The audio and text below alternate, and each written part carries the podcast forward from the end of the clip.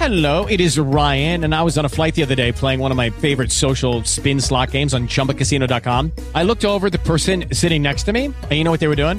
They were also playing Chumba Casino. Coincidence? I think not. Everybody's loving having fun with it. Chumba Casino is home to hundreds of casino style games that you can play for free anytime, anywhere, even at 30,000 feet. So sign up now at chumbacasino.com to claim your free welcome bonus. That's chumbacasino.com and live the Chumba life. No purchase necessary. Group. Void were prohibited by law. See terms and conditions. 18 plus. Hey guys, it is Ryan. I'm not sure if you know this about me, but I'm a bit of a fun fanatic when I can. I like to work, but I like fun too. It's a thing. And now the truth is out there. I can tell you about my favorite place to have fun. Chumba Casino. They have hundreds of social casino style games to choose from with new games released each week. You can play for free anytime, anywhere and each day brings a new chance to collect daily bonuses. So join me in the fun. Sign up now at ChumbaCasino.com. No purchase necessary. VGW Group. Void were prohibited by law. See terms and conditions. 18 plus.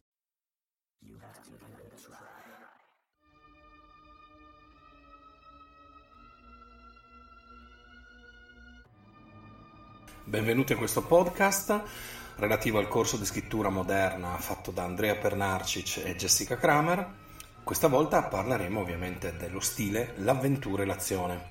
Come sempre ve lo anticipo, oggi addirittura piove, quindi si sente sull'abbaino che ho sopra la mia testa che sta venendo giù l'acqua e come sempre quando io inizio a fare i podcast ovviamente arrivano telefonate, suoni, campanelli, rumori eccetera, quindi se sentite questi rumori è proprio perché lo facciamo in diretta, presa diretta diciamo con la realtà che ci circonda. Una bella avventura, insomma. Buon ascolto.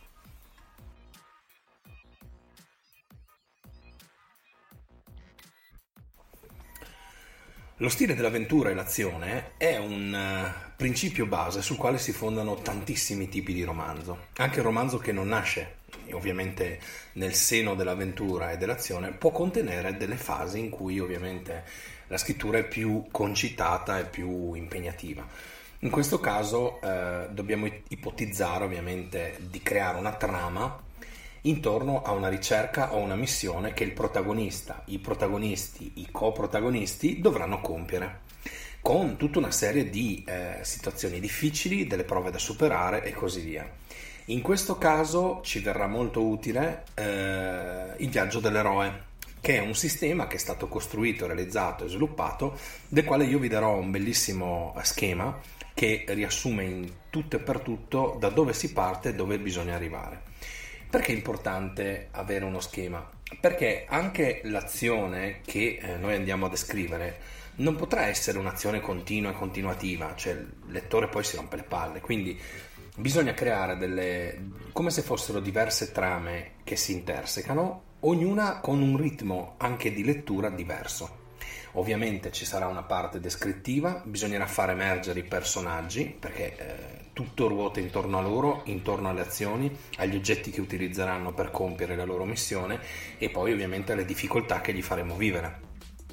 Per fare questo dovremo aver ben chiaro la descrizione e l'utilizzo dei dialoghi per far capire chi sono e come sono vestiti, in che periodo ci troviamo, che cosa li sta circondando, eccetera una parte descrittiva di ogni pericolo, che possa essere un, uh, l'affrontare la salita in una montagna, come l'affrontare un leone, quindi delle informazioni tecniche che dovremo, se non siamo degli scalatori, non siamo dei domatori di leoni, per forza andare a recuperare.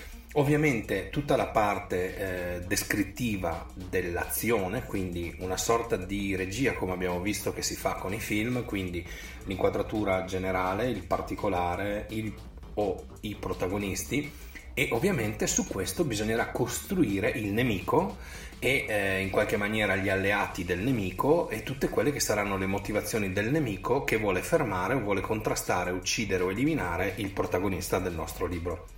Questo a grandi, a grandi diciamo, vedute. Poi nel dettaglio, nel particolare, ci saranno tutta una serie di informazioni importantissime per quanto riguarda i dialoghi i dialoghi non devono essere super descrittivi.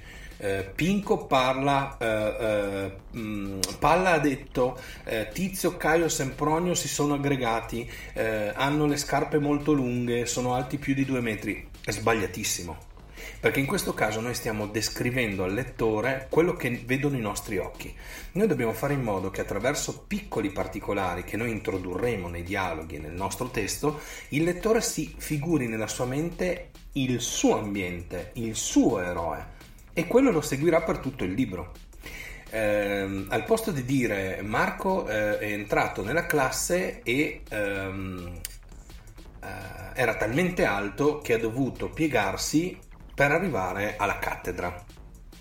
Non sappiamo chi è Marco, se è uno studente, se è un eh, inserviente che fa le pulizie, se è un professore, se è il preside. Non abbiamo indicazioni specifiche su come è vestito, eccetera, però abbiamo descritto in un modo burbero quella che è l'azione che lui sta compiendo con molti aggettivi. Ecco, al posto di usare avverbi e aggettivi, cerchiamo un attimo di spingerci su quelli che sono i verbi. Il verbo significa azione, quindi eh, l'avventura e azione è il, l'oggetto di questo podcast, quindi più aggettivi eh, utilizzate, più avverbi utilizzate, più rallentate il ritmo e soprattutto più andate a eh, riempire, saturare il cervello di chi sta leggendo. Invece, incuriosendo e dando movimento, il lettore entra nell'azione del libro e quindi partecipa anche lui a tutto quello che si sta uh, sviluppando. Cosa significa questo? Beh, significa che eh, in qualche maniera eh, per descrivere Marco che passa una porta e entra nella classe, basterebbe dire che eh, Marco mentre entrava in aula ha dovuto piegarsi fino a raggiungere con le mani i piedi per varcare la soglia.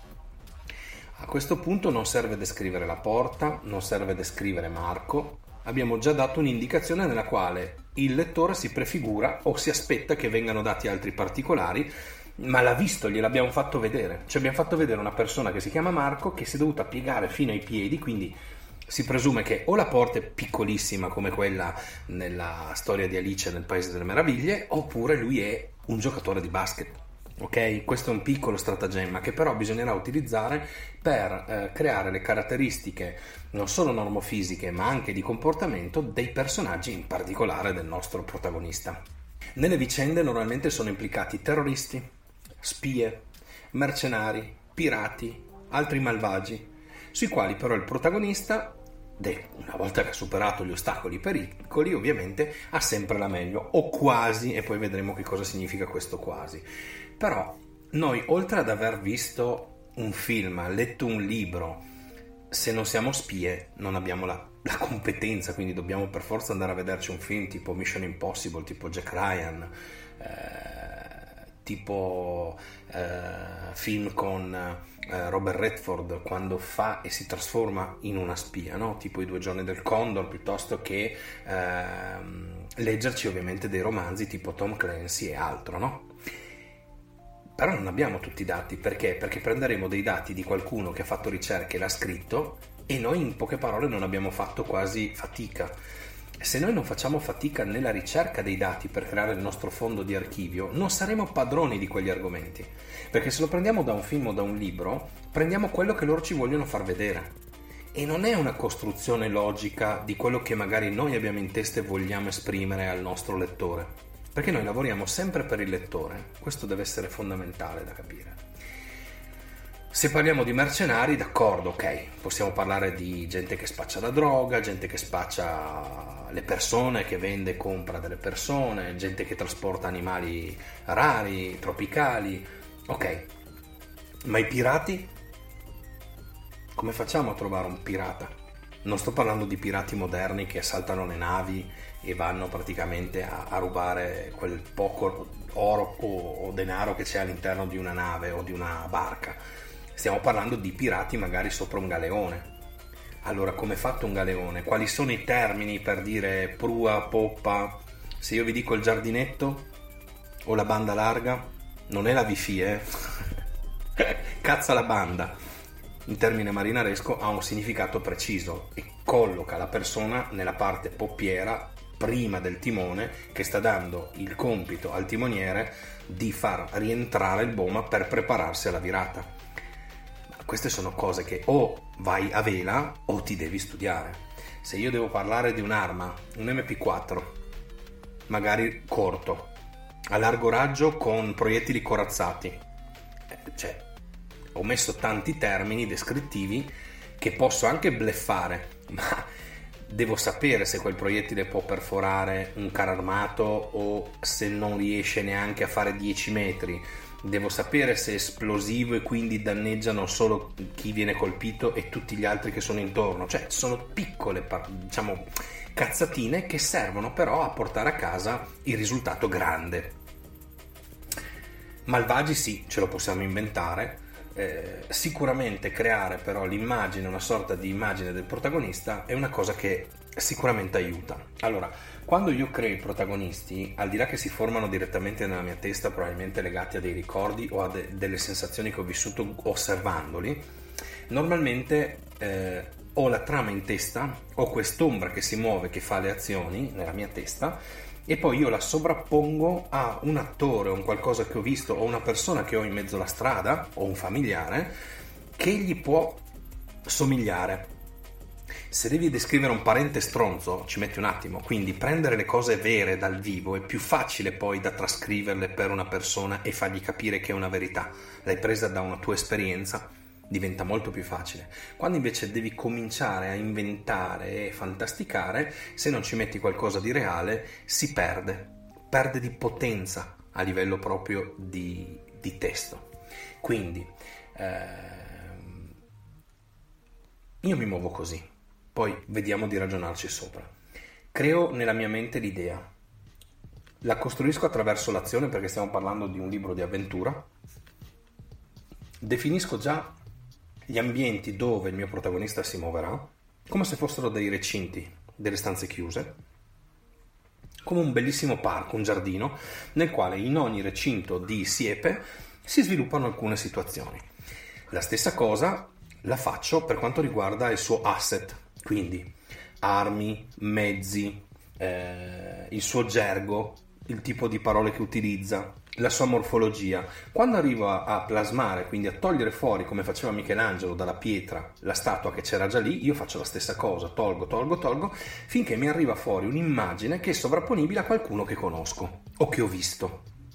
In questo caso eh, prendo delle figure degli attori, ma non l'attore in sé solo fisicamente, l'attore che faceva questo tipo di attività in questo film. E magari vado a rivedermi il film.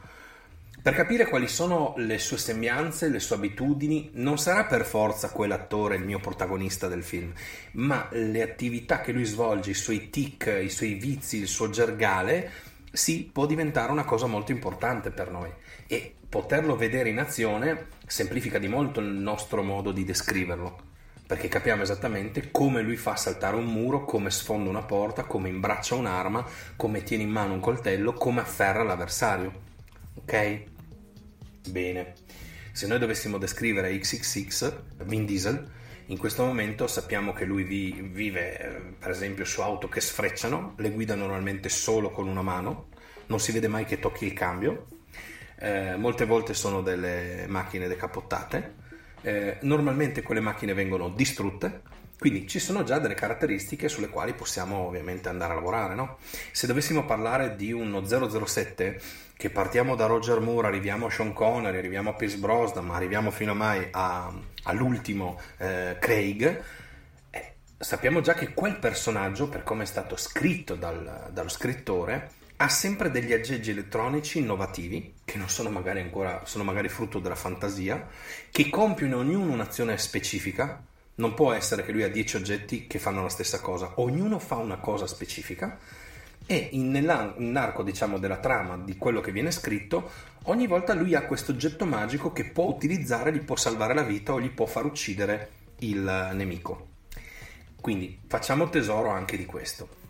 Eh, degli esempi. Allora sicuramente l'isola del tesoro di Robert Louis Stevenson Uh, un altro bellissimo che mi piace molto è la giungla di Cliff Castle, ma forse più che la giungla uh, Inca, il tesoro de- degli Inca eh, perché forse è il primo libro che ho letto di Cliff Kassler, forse perché mentre lo leggevo mi trovavo a, a bordo di un pattino facendo un servizio eh, di vigilanza e quindi dondolavo mentre leggevo.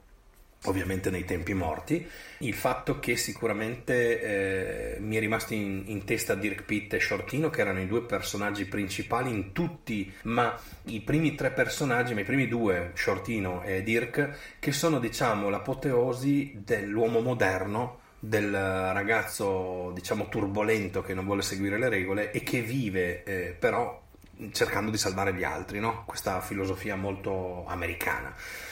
E lo stile di Cliff Castler è lo stile ovviamente che piace a me. Quindi la trama è sempre molto intrigata, il, l'eroe a volte riesce a morire e poi resuscitare, eh, ci sono tantissimi incroci e poi vedremo che cosa sono, eh, ci sono sempre delle mm, figure femminili che entrano e vengono descritte in un modo maniacale, ovviamente con una tecnica molto simpatica, molto eh, castleriana e poi ovviamente tutti quelli che sono i mezzi e le armi che vengono di volta in volta strutturate. Ma quasi sempre l'avventura parte per trovare qualcosa, che può essere un tesoro sommerso, un tesoro dentro una montagna, c'è sempre un qualcosa e i nemici sono efferati, sono preparatissimi, sono potentissimi e quindi è molto difficile poi riuscire a sconfiggerli, ecco.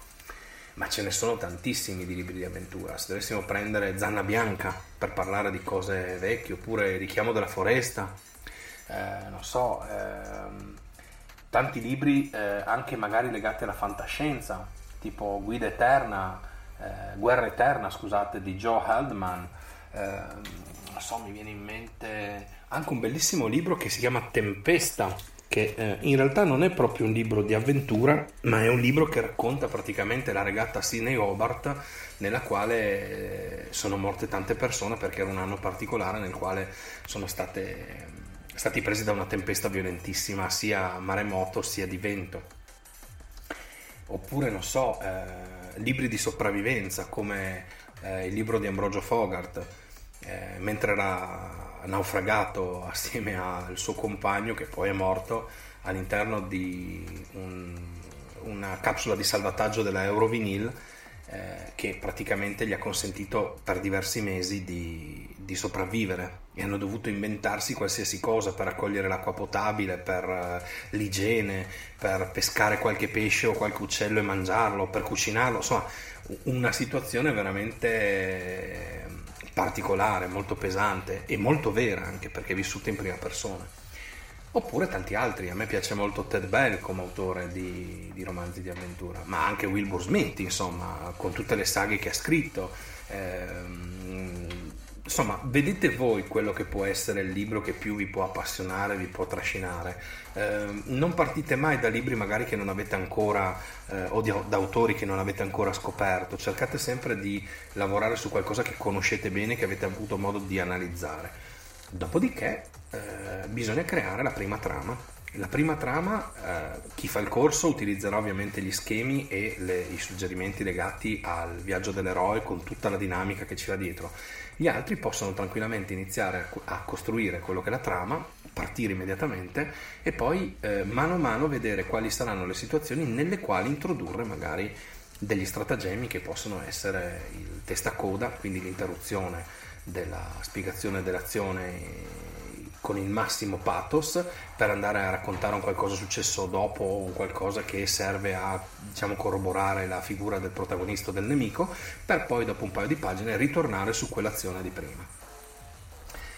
Questo è a grandi linee la sezione eh, diciamo di stile, avventura e azione, eh, poi ci saranno altri approfondimenti, ma questo è eh, quello che volevo raccontarvi e dirvelo a modo mio. Il podcast finisce qui, il prossimo argomento sarà la fantascienza e quindi buon ascolto, ciao!